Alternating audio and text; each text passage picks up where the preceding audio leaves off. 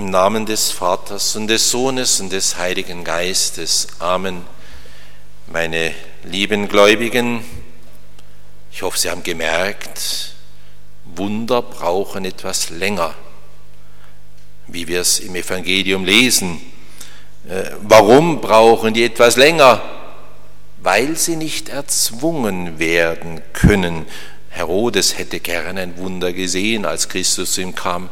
Christus hat es ihm nicht gewährt. Eben sie können nicht erzwungen werden, sondern müssen erbeten werden.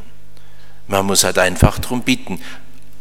Einen anderen Weg zum Wunder gibt es nicht, wie unser Beispiel es zeigt. Was ist darum wichtig bei dem? Wichtig ist, wenn man so ein Wunder will, wie das, das erste Wunder Christi, dann muss man erstens Maria einladen, die Mutter Gottes einladen. Sagt die Heilige Schrift ausdrücklich, Maria war dabei. Sie war also auf jeden Fall geladen und Wilhelm und andere sagen, äh, wahrscheinlich deshalb, weil sie natürlich eine kluge Frau war und deshalb auch da sie eben verwitwet war, der heilige Josef war da schon gestorben, weil sie deshalb wohl vor allem als Matrona äh, in der Küche tätig war, zusammen mit vielen anderen Frauen, wie es damals üblich war. Wir ahnen auch, warum sie dann auch zu Christus kam und den Missstand offenbarte. Also sie war auf jeden Fall geladen. Das ist eben wichtig, wenn man ein Wunder braucht.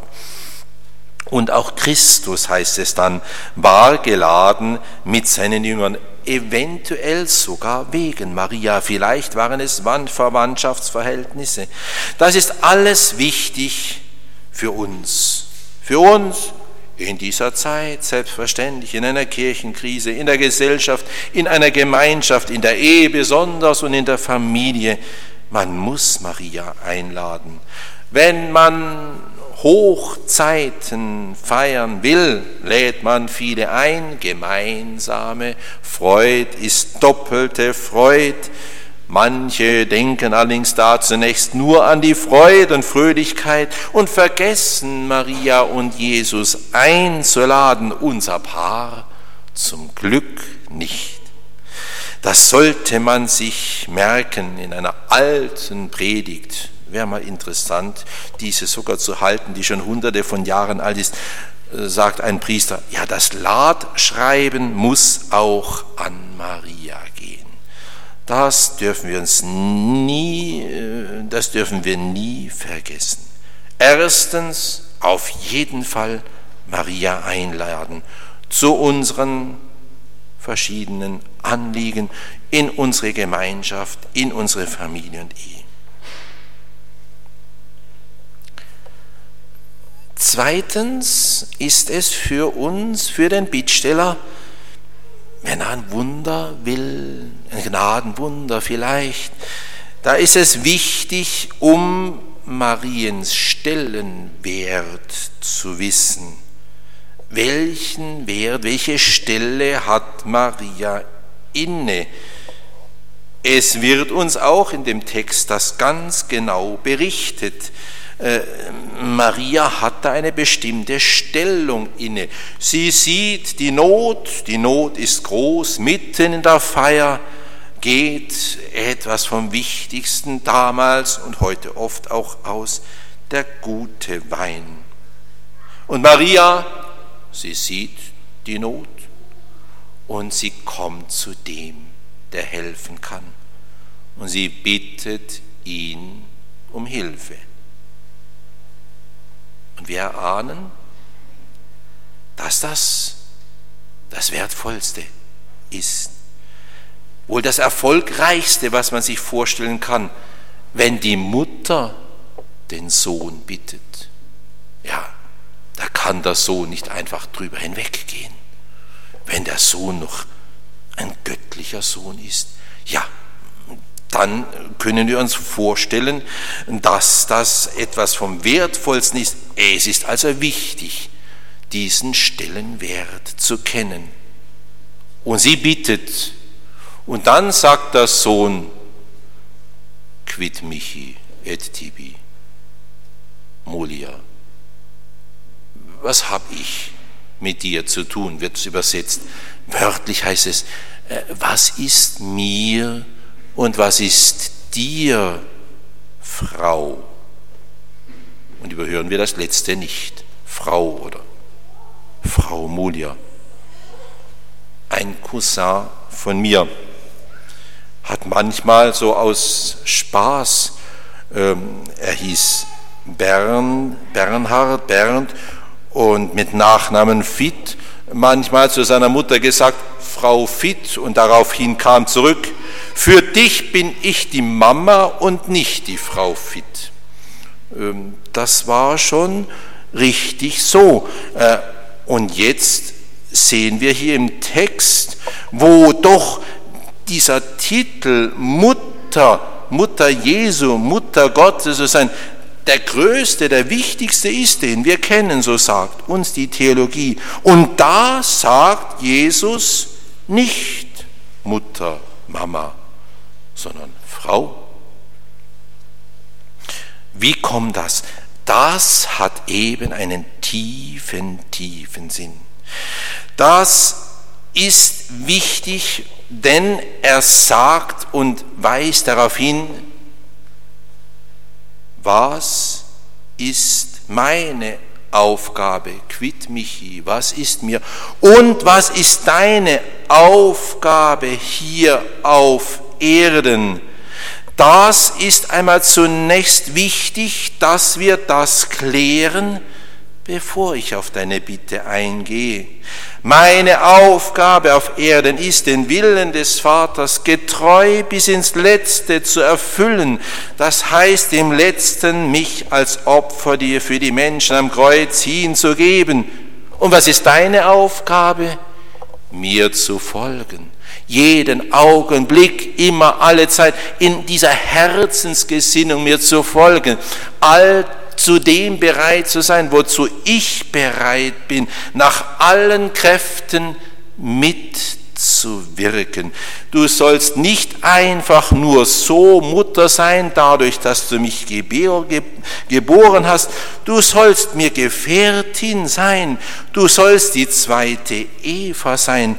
An meiner Seite mir ganz untertan und absolut untergeordnet, mir in allem folgend, in Geist und Herz und Tat, seist du an meiner Seite wie die zweite Eva, da ich der zweite Adam bin.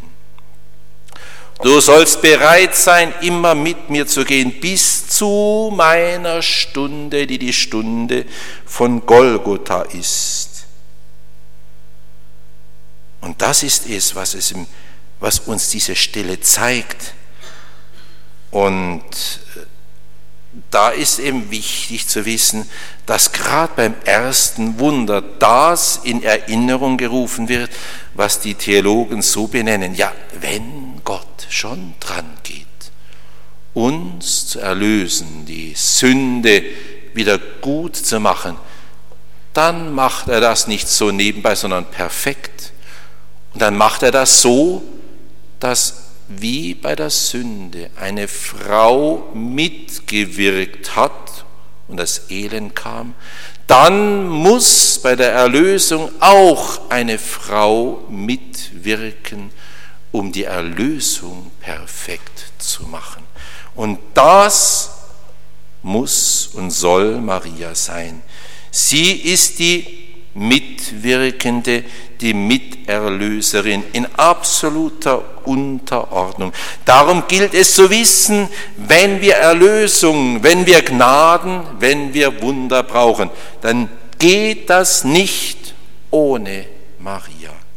Dann will Christus, dass sie da mitwirkt. Vergessen wir das nie, wenn wir Gott um Hilfe, um Gnade, um Wunder bitten. Zum dritten und letzten ist es natürlich dann auch wichtig, ihren Rat zu befolgen. das zu tun, was sie anrät und sagt. Was sagt sie denn? Tut alles, was er euch sagt. Und es tut gut, das im Alltag von Maria immer wieder zu hören. Tut einfach alles, was Christus sagt. Schauen Sie, wir können uns schon fragen, wenn wir jetzt die Geschichte lesen, ja, fehlt da nicht etwas? Christus lehnt doch scheinbar ab und Maria gibt einfach die Anweisung, dass sie das und das tun sollen, so als ob sie schon sich klar ist, er wird das Wunder wirken. Haben wir da etwas übersehen? Hat der Evangelist etwas vergessen? Vielleicht das, was sonst so eintritt, wenn Frau und Mann sich nicht einig sind? Vielleicht den Streit, der dann vom Zaun gebrochen wird, wenn der Mann nicht tut, was die Frau von ihm will? Vielleicht das? Aber das gibt es bei Maria und Jesus nicht. Darum fehlt auch nichts im Evangelium. Maria hat ja ihren einen und einzig notwendigen Teil schon getan. Was ist der eine, der einzig notwendige Teil? Sie hat die Not dem Heiland geoffenbart. Das hat sie getan. Das genügt oft. Das genügt oft.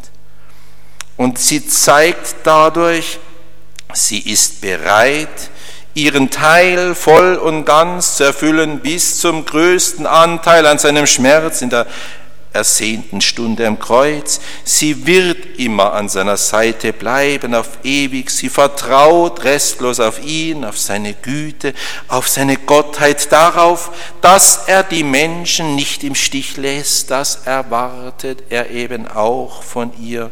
Und sie sagt das eine Wort dass sie allen Menschen zu allen Zeiten sagt, dass alle Menschen hören sollen und das so wunderbar Früchte hervorgebracht hat und immer wieder wunderbarste Früchte hervorbringt. Sie sagt allen, besonders den Eheleuten und uns allen in einer Gemeinde, allen da sagt er das, sagt sie das eine Wort, all diejenigen, die Aufgaben, Pflichten und Sorgen in größter Weise haben, was er euch sagt, das tut. Was er euch sagt, wir wissen oft, was er sagt, und wir müssen es einfach tun. Tut es.